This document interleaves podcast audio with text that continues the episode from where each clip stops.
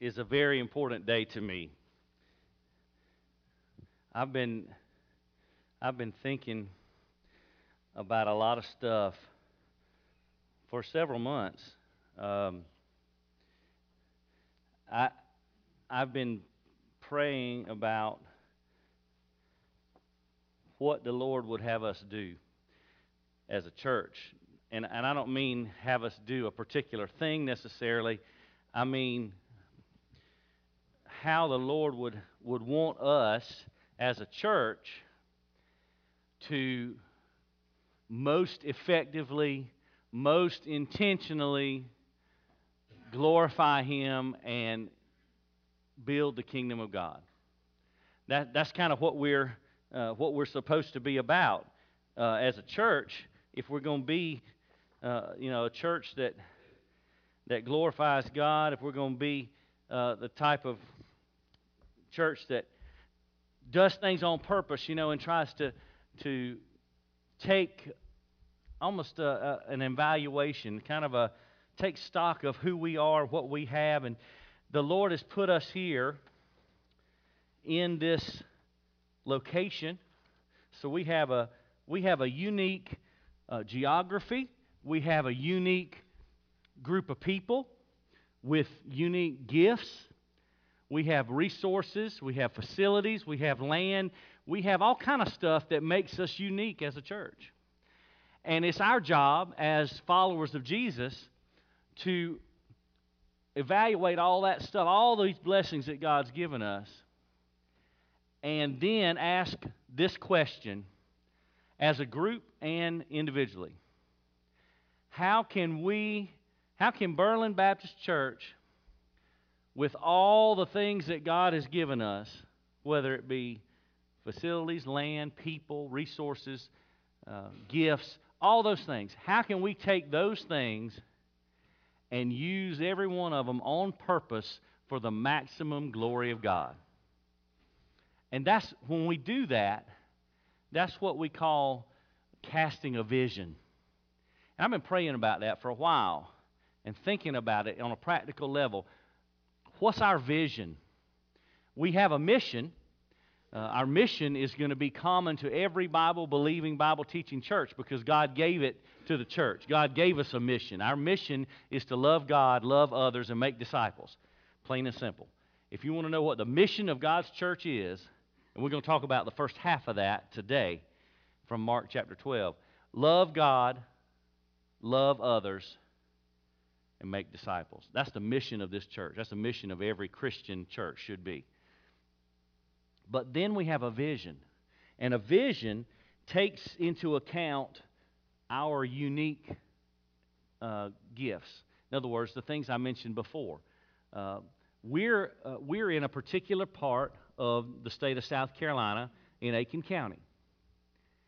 So that makes us unique because even though we might have the same vision as every other Christian church love God, love others, make disciples the way we carry that out is going to be different than, say, a church in uh, Montana that's got a different geography, different people, different gifts, different resources. Different than a church in, say, uh, Washington, D.C., or Atlanta, Georgia, or Salt Lake City, Utah, or uh, Northern California, or even uh, the middle of Kansas or Wisconsin. You see what I'm saying? We have a, a unique setting. So we all are about the same mission, but the vision for how we carry it out is going to be unique to us. So we need to figure out what that is. So that's kind of where these next two sermons are coming from and going. Vision. What are we supposed to be doing? How are we supposed to best accomplish the mission God has given us? Does that make sense so far? and it comes with an automatic tagline. I didn't make this up, but I, I did adopt it, and I thought it was kind of funny. Uh, what's our vision? You know, we look at short term, and then midterm and long term. So I, am thinking, here's what: if you want to get inside my brain for for a, just a moment, which is possibly a, a scary thing to do. what are we doing? What do we want to see happen here through this church in the next two years? What do we want to see happen in this community through this church in the next five years, in the next 10 years, and then even 15 and 20? So you start out with a, a shorter window, and, but then you have to think longer term because people often overestimate what they can accomplish in two years, but underestimate what they can accomplish in 10. And we need to try to think clearly about what God wants us to do, and we need to do it on purpose with everything we've got to maximize the glory of God. Y'all with me? We want to maximize the glory of God. What can give God the most glory by using us for His purposes in this community, in this state, and, and beyond? So, the name for this little short term is 2020 Vision. Next two years, we need to see it with clarity. And if we look at our 2020 vision with 2020 vision, my prayer is that we'll see very clearly what God wants to do through us. Okay? So, Mark chapter 12 is where we're going to be today. And let me just kind of set that up for you because this is the, the first of two messages about vision, about us in particular as God's people here at Berlin in Aiken County in South Carolina in the United States of America. Have you ever gone into a conversation and you thought before the conversation started, you thought you had all the information you needed, you thought you were ready to, to enter into this dialogue, but you, only, you realized soon after you uh, stopped talking and heard the other person in the conversation or the other people in the conversation, you realized you were mistaken. And, and what I mean by that is you weren't just a little misinformed or unprepared. You're being completely embarrassed by the other person in the conversation because they know things you didn't expect them to know, or they are saying things or talking about things that you don't really know anything about, and you find yourself all of a sudden unprepared. And so, you know, you can fake it for a little bit. You ever done that? Somebody asks you a question, you don't have a clue what they're talking about, but you talk like you know what you're talking about, and you're just making it up as you go. You don't know the next thing out your mouth. That's, that, can, that can work for about 30 seconds, and then all of a sudden you're going to be found out, and you're going, you know, the look on your face is usually going to give you away, because the person who knows what, you know, like if somebody were to ask me about electrical engineering, or you know, forget it. I don't know a thing about that. You want to ask me about numbers, accounting? Okay, I can talk with you. You want to ask me about you know basic computer skills? Maybe so. You want to ask me about theology in the Bible? Let's go. But you ask me about another subject that I don't know anything about, it won't take long, and it will become painfully obvious that I don't know what I'm talking about. Even though I thought I did. Maybe I thought I could fake it. Uh, but ultimately, I'm going to look foolish. So that's kind of what's going on here because let me just set up what's happening in, in this conversation that Jesus has. There's a group of, there's five groups a chief priests, scribes, elders. They're questioning Jesus, but they got nowhere. I mean, he told a parable against them, and they realized he was talking about them, so they left and went away. Then, after that group of three left, then they sent some Pharisees and some Herodians to try to trap him in what he was saying. Well, they were unsuccessful, of course, and so they went away. In fact, they, they were utterly amazed. The Bible says they were utterly amazed at him. So as they went to him to try to throw a trap for him, and it didn't work, and they left amazed at what he said. Then finally, there's some Sadducees who say they now, now Sadducees and Pharisees. Here's what the, the main division between those two: Sadducees do not believe in the resurrection. That's why they're so sad, you see. That, that, was, that was bad. I'm, I'm sorry. I apologize for that, that corny joke. Uh, so the Sadducees came and questioned him, ironically enough, about the resurrection, which they don't even believe in. And so he told them they were mistaken because they don't know the Scripture and they don't know the power of God. So that's a pretty scathing indictment. So he sent them running away. So after all this happened, this is all in chapter 11, end of chapter 11 and into chapter 12, coming up to our text. All these groups attempted to expose Jesus as a false teacher, and all of them proved to be utter failures. So after all this had happened, all those conversations are done, then a single scribe comes back to talk to Jesus. And that is the conversation we're going to look at today. Matthew 12, verses 28 to 34. So let, if you would follow along with me as I read. Matthew 12, I'm sorry, Mark 12, Mark 12, beginning verse 28. One of the scribes approached. When he heard them debating and saw that Jesus answered them well, he asked him, Which command is the most important of all? Jesus answered, The most important is, Hear, O Israel, the Lord our God, the Lord is one. Love the Lord your God with all your heart and with all your soul, with all your mind and with all your strength. The second is love your neighbor as yourself. There is no other command greater than these. Then the scribe said to him, You're right, teacher. well, of course he's right. He's God. You're right, teacher. You have correctly said that he is one, and there is no one except him.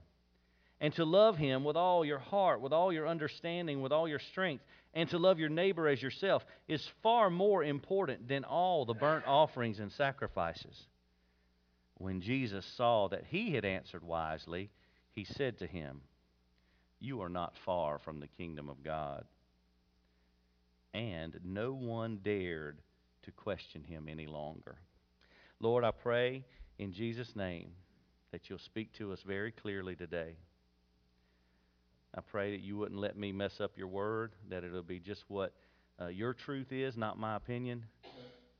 Speak to us so we might understand and obey for the glory of God. Amen. This is an interesting little passage. This is a parallel passage with Matthew.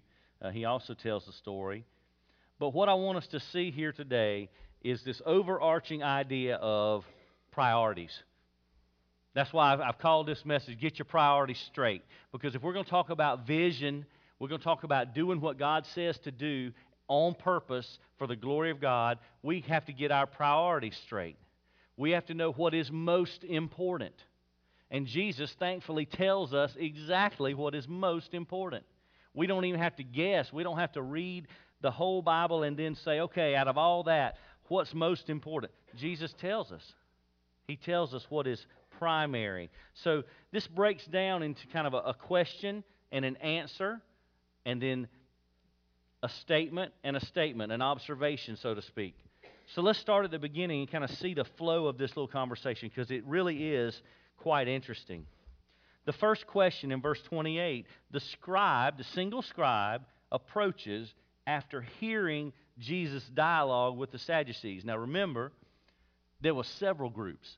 Every single one of them. You have chief priests, scribes, elders, Pharisees, Herodians, Sadducees. They all came up to Jesus with the same goal in mind. We're going to get this guy to say something that's not right, and then we're going to pounce on him. Well, they didn't realize they're talking with Jesus, the Son of God. So, guess what? He's never going to say anything wrong. It's always going to be exactly the right thing. So, they failed. Every one of them failed. They went running away with their tail between their legs like they should have because they just didn't understand to whom they were speaking. So he asked this one question, this single scribe. Now, who's the scribes? They're experts in the law. They, they write, they copy, they record, but in the meantime, they are very well studied. So they understand a lot of things about the religious system of the day. So when this single scribe approaches Jesus, he has heard some of the dialogue that has gone on before, so he asks a single question Which is the greatest commandment? Now, the sense of this question is not really the most important commandment. Even that's kind of what the words in English, the way they translate it over. But the, the original Greek language has a different, paints a little different word picture for us. The sense of this question is not which is the most important commandment, but it's more like which commandment supersedes everything and it's incumbent on all humanity not just the Jews, uh, the Jews and the Gentiles alike, which commandment is above everything else? That's really what's being asked. And so when you ask a question like that, the answer is important because you can't just say anything. The, the Jewish system of the day, the religious system, the one the Pharisees were promoting, they, I mean, you could count over 600 different laws and, and things required of the people. The Pharisees were real good at taking the law of God and then building their own law around it, but trying to give the same weight to their laws as God's law. They wanted to, to add to it, and then they wanted it all to be just as important. And they were real good also about saying, do as I say, not as I do. So they were real good at trying to enforce all these things on the people while they didn't even observe them themselves, which, you know, that doesn't make people happy when you're up there saying, do this, and they say, well, why aren't you doing it? Well, you just don't worry about that. Mind your business and do what I said. Yeah, that's, that, that's not how that works. We're all, all under the, the law of God. We all need to obey God. So this question was really important. Which command supersedes everything? Well, Jesus answers in verse 29 down to verse 31. He answers with two statements and two commands, and he's quoting Scripture. So if you were to go back to Deuteronomy 6, around verse 4, 5, and 6, and then Leviticus 19 and verse 18, Jesus is quoting these two Old Testament passages. The first statement he gives Listen, O Israel, hear, O Israel. The Lord our God, the Lord is one. That means there's one God, and it's Yahweh, the Lord. Then he makes a command.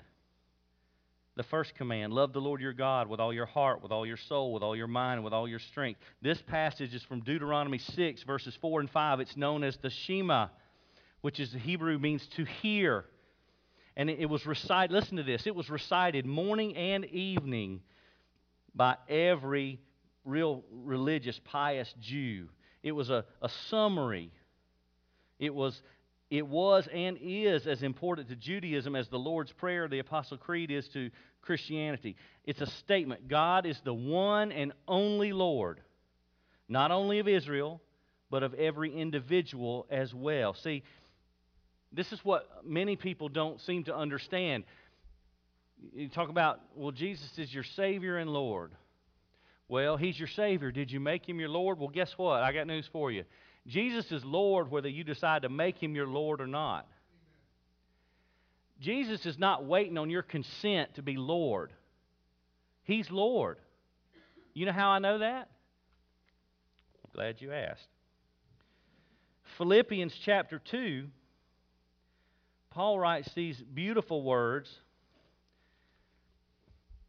He says that we should have this same attitude as that of Christ Jesus, who existed in the form of God, did not ex- consider equality with God as something to be exploited or to be grasped or exerted. Instead, he emptied himself, taking the form of a servant, taking on the, the likeness of, of humanity. And when he had come as a man, found in human form, he humbled himself by becoming obedient to the point of death, even to the death of a cross. And for this reason, God highly exalted him and gave him the name that is above every name, so that at the name of Jesus, every knee will bow in heaven and on earth and under the earth. Every tongue will confess that Jesus Christ is who? Lord. That means the name that God has given to His Son because of all He did to, to glorify God and to fulfill the plan of God, He gave Him the name Lord. And that's important because it says every knee will bow. It says every tongue will confess Jesus is Lord. You know what that means? That th- this is the name that was reserved for God Almighty, the Old Testament Yahweh. That means this is a declaration that Jesus is God. And it also means that because every tongue is going to confess that truth, that means at the end of time, when all things are consummated for the glory of God, that means you will either willingly, joyfully praise the, the, the name of God and say, Jesus is Lord, or you will be physically forced to your knees in submission and you will declare that Jesus is Lord, whether you want to or not. Every knee will bow, every tongue will confess in heaven, on earth, and under the earth. You know what that means? That means there's not a sinner in hell who won't be declaring Jesus is Lord. There's not a saint in heaven who won't be declaring Jesus is Lord because he is. It, it, doesn't matter if you and I believe it or declare it or agree with it. Jesus is Lord. It's just who he is. So, Jesus says, as he quotes the Old Testament, the Lord our God, the Lord is one Lord. There's only one. There's only one.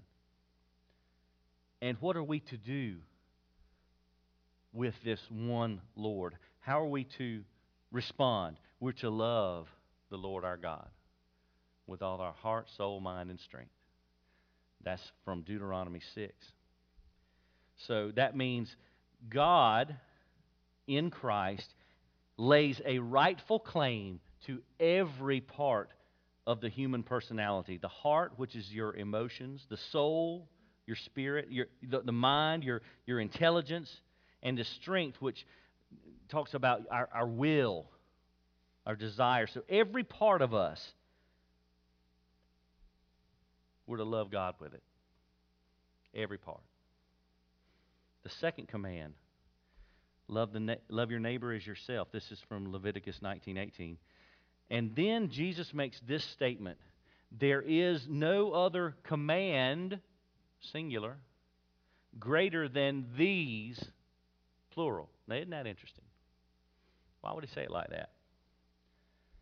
See, the fact that Jesus adds this commandment from Leviticus 19 to the Shema in, in Deuteronomy 6, he, he puts them together. So that indicates that it, it takes both of these commandments to realize the singular will of God. If we want to do the will of God, it's not just about loving God because our love for God should overflow in love for our neighbor. Does that make sense?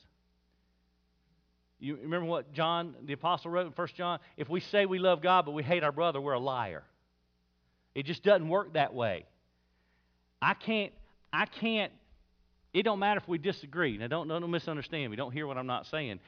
I can disagree with you on something, but I'm still going to love you. We might not see eye to eye on a particular subject. I'm still going to love you.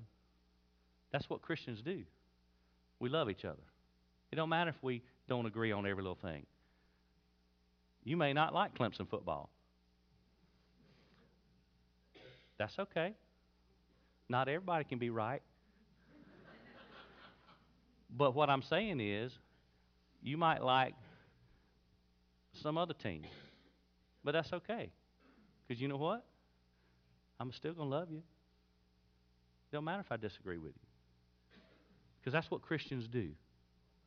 There, there's not, listen to me. There is not a single issue or subject or idea that should divide two Christians who are willing to love each other. It, it, doesn't matter what disagreement we have on what subject. If we're both Christians and we're both following Jesus, then it, it shouldn't matter if we don't see eye, eye to eye on every single thing. Because if we did, that would be boring. We should still be able to sit down and have a discussion and be kind and love each other. If we agree to disagree, okay, but guess what? You're still my brother. You're still my sister. And I still love you. Y'all all right? Does that make sense? That's how Christians are supposed to live. And that's how the world will know we follow Jesus by our love for one another. That's in the Bible, by the way. You know it's true. So, whoever doesn't find this source of love in God is going to fail to exhibit God's unique love to their neighbor because love of God comes before love of neighbor and makes it possible. We can't ever expect to love our neighbor right if we don't love God. We've got to love God then we love our neighbor. Does that make sense? Y'all okay with me so far? Now, the first observation, these last two observations in the, in the close of this passage, one is earthly, one is heavenly. I'll give you uh, three guesses which comes from which. The scribe is going to observe the answer that Jesus gives to his question, and then he's going to judge that answer to be correct. Big surprise. He says, this is, this is just so funny to me. I mean, uh, maybe it wasn't meant to be humorous, but to me it just is. When Jesus says something, and then a person says, Well, you're right. Well, of course he's right. He's God. He says, You are right, teacher. You have correctly said. The, the literal Greek translation says, Well said. Well said. Good answer. It's almost like their own family feud. Good answer. Good answer. So here's the summary of what Jesus says. Uh, the scribe repeats it back to him so you know he understood. He says that, that he is one, God is one, there's one God, there is no one else except him. And then we are to love him with all your heart, all your understanding, all your strength, and love your neighbor as yourself. So the summary that the scribe repeats back there uh, in verse 33 uh, is correct. So these commands, he says, this is the scribe speaking back to Jesus. He says, they are far more important than all the burnt offerings and sacrifices. Kind of reminds you of another Old Testament passage. You remember in 1 Samuel 15 when, when we read that to obey is better than sacrifice and to heed than the fat of rams. That's an Old Testament truth. So the scribe gives his verdict, and obedience is indeed better than sacrifice. So to love God and to love your neighbor is more, more and better than all the observance of the law. But this was not a new view, a new opinion. This is the heart of the prophetic message to Israel from the beginning. This is what the Old Testament is pointing us to. To understand, you can do things that God asks you to do, but if your heart's not right, then you're just going through the motions. You understand what I'm saying? Read Isaiah, read the minor prophet of Amos.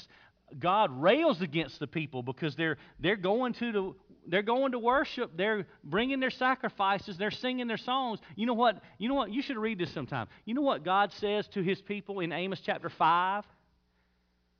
He says, "I'm not. Your your songs are noisy." He said, "I'm not going to listen to the noise of your songs. I'm not going to look at your sacrifices. I'm not going to accept any of it. Just take it away from me." You know why? Because God sees the heart. You can show up to church all you want. You can do the things that are indicative of a Christian all you want. But if your heart's not right, who are you fooling? You might fool me. You might fool somebody else in the room, but you're not going to fool God. You're never going to fool God. God knows what your heart says. That's why, that's why he, he in, in Matthew, Jesus quotes Isaiah. He says, Rightly did Isaiah prophesy of you. You, you honor me with your lips, but your heart is far from me. Well, that's a terrible thing to say about people. I would, I, would, would, would you ever want that said about you? Yeah, you might worship me with what you say out loud, but your heart's not anything like that. I, I don't want God to say that about me. So the scribe is repeating this and saying that, yeah, yeah, this is a good answer, Jesus. Good job. You must have studied.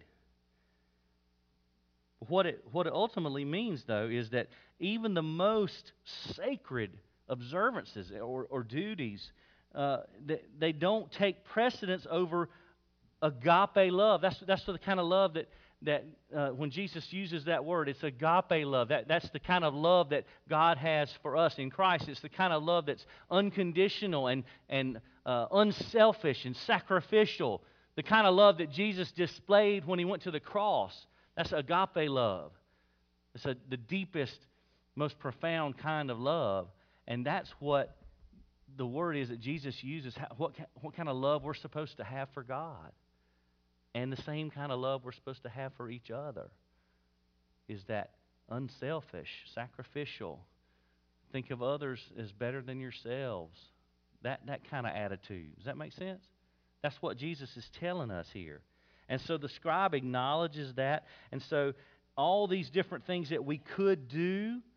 We could observe these things or do these things and say we're doing it for the Lord, but guess what? They don't have any meaning unless they're based on and founded in this love for God, this true love and devotion to God. So, what does Jesus say? Last verse, verse 34. You have an earthly observation from a scribe, but now you have the heavenly observation from Jesus. He observes the scribe's acknowledgement, and now he judges it to be wise. So, the summary of this position that Jesus pronounces in verse 34 there, you can see it. He tells the scribe, You're not far from the kingdom of God. Now, what would you, what would you do if Jesus said that to you? Just think about it for a minute. If you just had a conversation with Jesus, you asked him a question, he answered, and then you said to him, Oh, well, you're right. You made a 100 on that quiz. And then Jesus looks at you and says, You know, you're not far from the kingdom of God. You know what that says to me? Just think about it for a minute. It sounds positive at first, doesn't it? You're not far from the kingdom of God. But you know what it means? You're not in the kingdom of God. You're close, but you're not there. So it seems positive, but what it really means is you're not there. You think you're there because you know a lot of stuff, but you're not there. You're not far. And that explains why the very last sentence in this paragraph says, after that, nobody dared ask him anything. Well, of course not. You see what happens. You know, I, I, I encountered this when, when I was in seminary. It is the funniest thing. You know, when you're in a class with a bunch of preacher boys, there's always at least one or two that got to answer every question. They think they know everything. And meanwhile, you're in seminary to learn, but you come in thinking you already know it, right? It is the one in every class. Well, the funniest thing was when I was in uh, this Christian philosophy philosophy class, very first one. Um, I found out real quick, my professor, super smart. Because when the fellow walks in in suspenders and a bow tie, you kind of just back up a minute. Well, he looks like he's smart. And then when he starts talking, yep, he's smart. So that means, you know what old Mike's going to do? Mike's going to sit in his desk, and he's not going to say a word. He's going to listen and take notes, but he's not going to answer any questions. Unless he is forced to answer a question, he's not going to answer a question. So that's what I did. And I was right because first day of class, he asked a question, and I'm just kind of wonder which one it is in this class that thinks they know everything. I'm going to see who it is. And so, sure enough, a guy two rows behind me to the right, I mean, hadn't hadn't been two seconds since the question was asked, and he spouts off an answer. Then the professor starts to walk. I'm like, oh shoot, it's gonna get bad now. I'm glad I'm not him. And he walks closer to that young man and then engages in a one on one dialogue to follow up with his answer that was wrong. And then for the next five to six minutes, everybody else in the class gets to watch this poor fella just get torn to pieces by somebody who's smarter than he is. Funny thing was, he didn't learn, he kept answering questions. The point is, when Jesus tells you something, that's not a time to look at Jesus and say, Well, very good answer, Jesus. That's right. Like I can sit and judge what Jesus says to be right or wrong. It's the other way around. See, Jesus judges us. We don't judge him. We don't judge his word. So nobody else dared ask him a question. So when we're talking about priorities, we're talking about truth or error. See, when Jesus speaks, the debate's closed. He is going to be the victor on every side every time. So, what does that have to do with us? You know, when I started this, this message, I, I put some stuff out here on the platform, some cars, some different things. I want to try to tie this together with some personal application. Has to do with our vision, our 2020 vision. What what would it look like for us if we love God with all our heart, with all our soul, with all our mind, with all our strength? What would it look like if we loved our neighbors as ourselves? How would that uh, manifest itself in what we did as a church, a- as individuals? What, what would that look like? Well, here's here's just a, a few a few things that I've kind of been working on, kind of identified over the last couple months. It's going to affect our prayer. It's going to affect how much we pray, how often we pray, how we pray. So, what would I like to see as uh, a vision for the church? Well, I, I wouldn't mind seeing uh, a minimum of 75% of our church membership showing up on Wednesday night for prayer and Bible study. That that that kind of indicates some things were going on, wouldn't it? We meet on Wednesday night to pray and study God's Word in a real informal atmosphere. We meet over in the fellowship hall, have coffee. Thank you, Willie. We, we, we just fellowship, we, we pray, we study the, the Word together. So that might be an indicator. If, if more than 75% of the folks who are here right now or who are typically here on Sunday morning would show up on Wednesday night, that might show something. How about if church members were actively praying for the lost people they know? Or maybe they're actively praying for the ministry of the church in this community. Or maybe actively praying for the leadership of the church. And so, you know, there's, there's things we can, we can do to that end. I, I came up with this little prayer card. This is a way where we can, uh, you know, hopefully uh, in the coming weeks and months and years, we'll be able to put some intentionality behind our prayers, you know. And so there's going to be a box back there in the foyer. And there's going to be these little prayer request cards in all the pews. And it just simply says, It's a privilege to join you in prayer for your specific request. Please indicate your need and place the card in the offering plate or give it to the pastor after the service or place it in the box in the foyer. Put your name, email address, what your prayer need is. You can write on the back, drop it in the box. It remains confidential if you want it to be. But you can intentionally, specifically ask for prayer for certain things.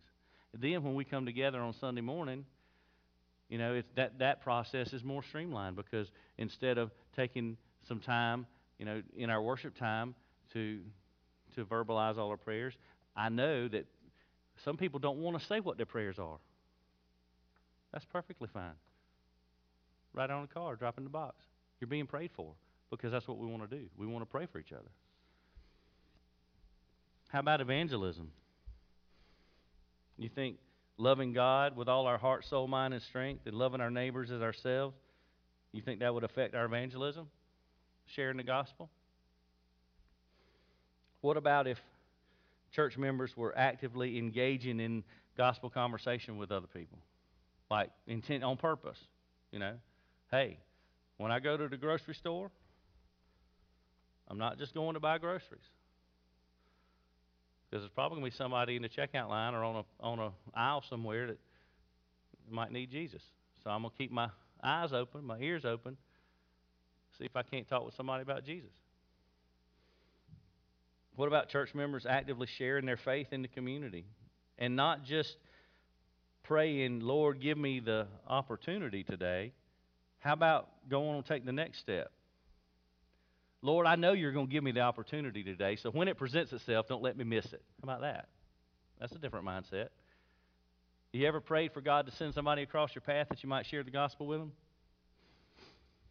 You ever realize that God does that every day without you asking? So maybe we need to change our focus a little bit. God, you're going to send people across my path today. Unless I'm sitting in the house with the door locked all day long, you're going to send somebody across the path today that needs to hear about Jesus. So help me do it. Give me confidence. Don't let me be scared. Let me do it. How about actively inviting friends and family to a church service.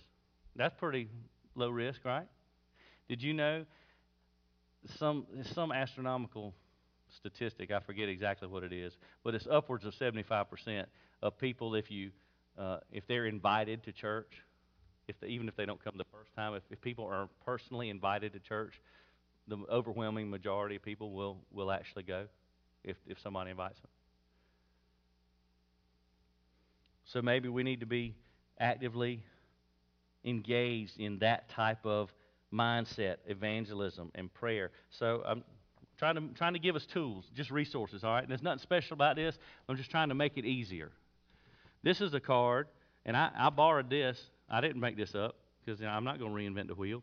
So this is not original, but it's really helpful because here's what it is it's an intentional relational evangelism tracker. It's a, it's a way for each of us to kind of say, well, how can I know who I'm praying for and, and keep track of what I'm doing? So there's four categories family, neighbors, work, and play, or like hobbies.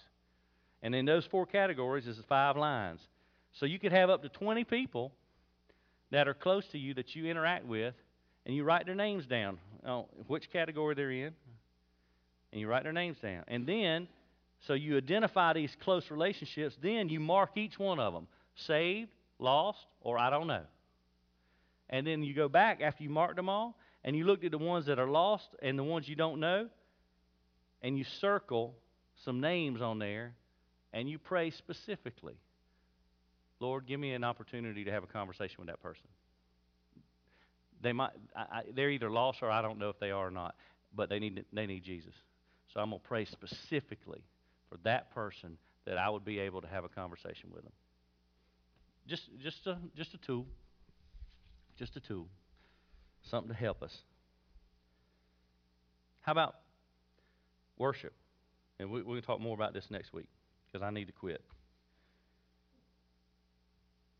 How about when we have folks that come to church and they're, maybe they're guests or, you know, how, how do we how do we reach out to folks when they're a guest?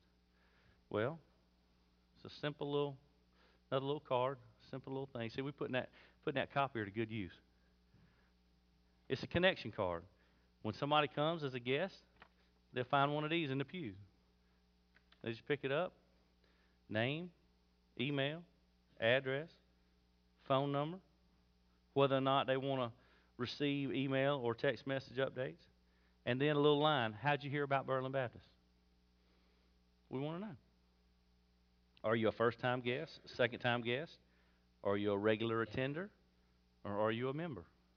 And on the back, it says, My next step today is is it salvation? Is it baptism? Is it connecting with a small group or being a member of the church? Is it serving in a particular ministry? Do you need more information about something? All that can be done with this one little card. And like I said, this isn't rocket science. I didn't make all this up. But it's just resources, just tools for us to help be more intentional about prayer, evangelism, missions. You know, are we to are we to be more involved in missions? I, I, have got some goals for missions. I, would love to see uh, by the year 2020, by the end of the year, I'd love to see at least 75% of our membership involved in local missions in this community or this state. 50% of our members involved in state or North American missions, and then 25% of us, at least, involved in international missions over the next two years. You know, Jerusalem, Judea, Samaria, to the ends of the earth. All that stuff that I'm praying for, stuff that I'd, I'd like to see God do among us. And here's what I know to be true. If we, if we don't set a goal we'll hit it every time. Do you know that how that works? I'm trying to, to pray through and think through what are some things we can do on purpose to be more uh, focused on what God has called us to do as a church. I just and and, and under, I'm gonna say one, one more thing, and then we're gonna be done. I, I just I know I've laid a lot on you today, and I'm going to lay more on you next Sunday. But here's what I want you to know I, I just want you to hear my heart.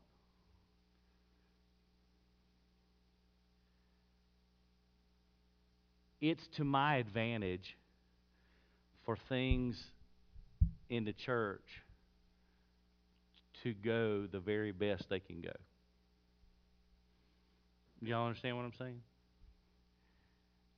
It, it would be no advantage to me to try to come up with an idea or do something that would not be good and beneficial for the church because that would be bad for me that you know that this is this is how this is what I'm spending my life doing so it would make no sense for me to to come up with an idea or a goal or a, a purpose or a vision or anything that is not in my heart and mind the absolute best we can be for Jesus that, that that's my goal now having said that, I might make a mistake.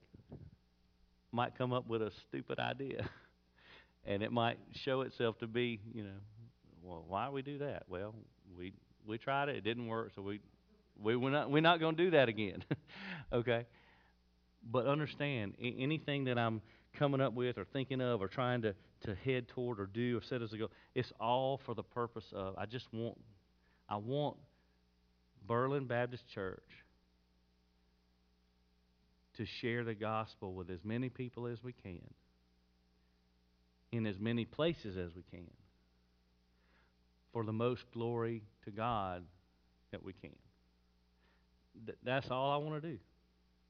And so everything I'm thinking of and praying over and trying to, to point us toward, it's, that's what's in my mind and in my heart. I, I want everything we do to give God the maximum amount of glory. And and I believe as we love God and love others, I just i I believe God's faithful. I believe He'll do what He says He'll do if we do what we're supposed to do. Let's pray.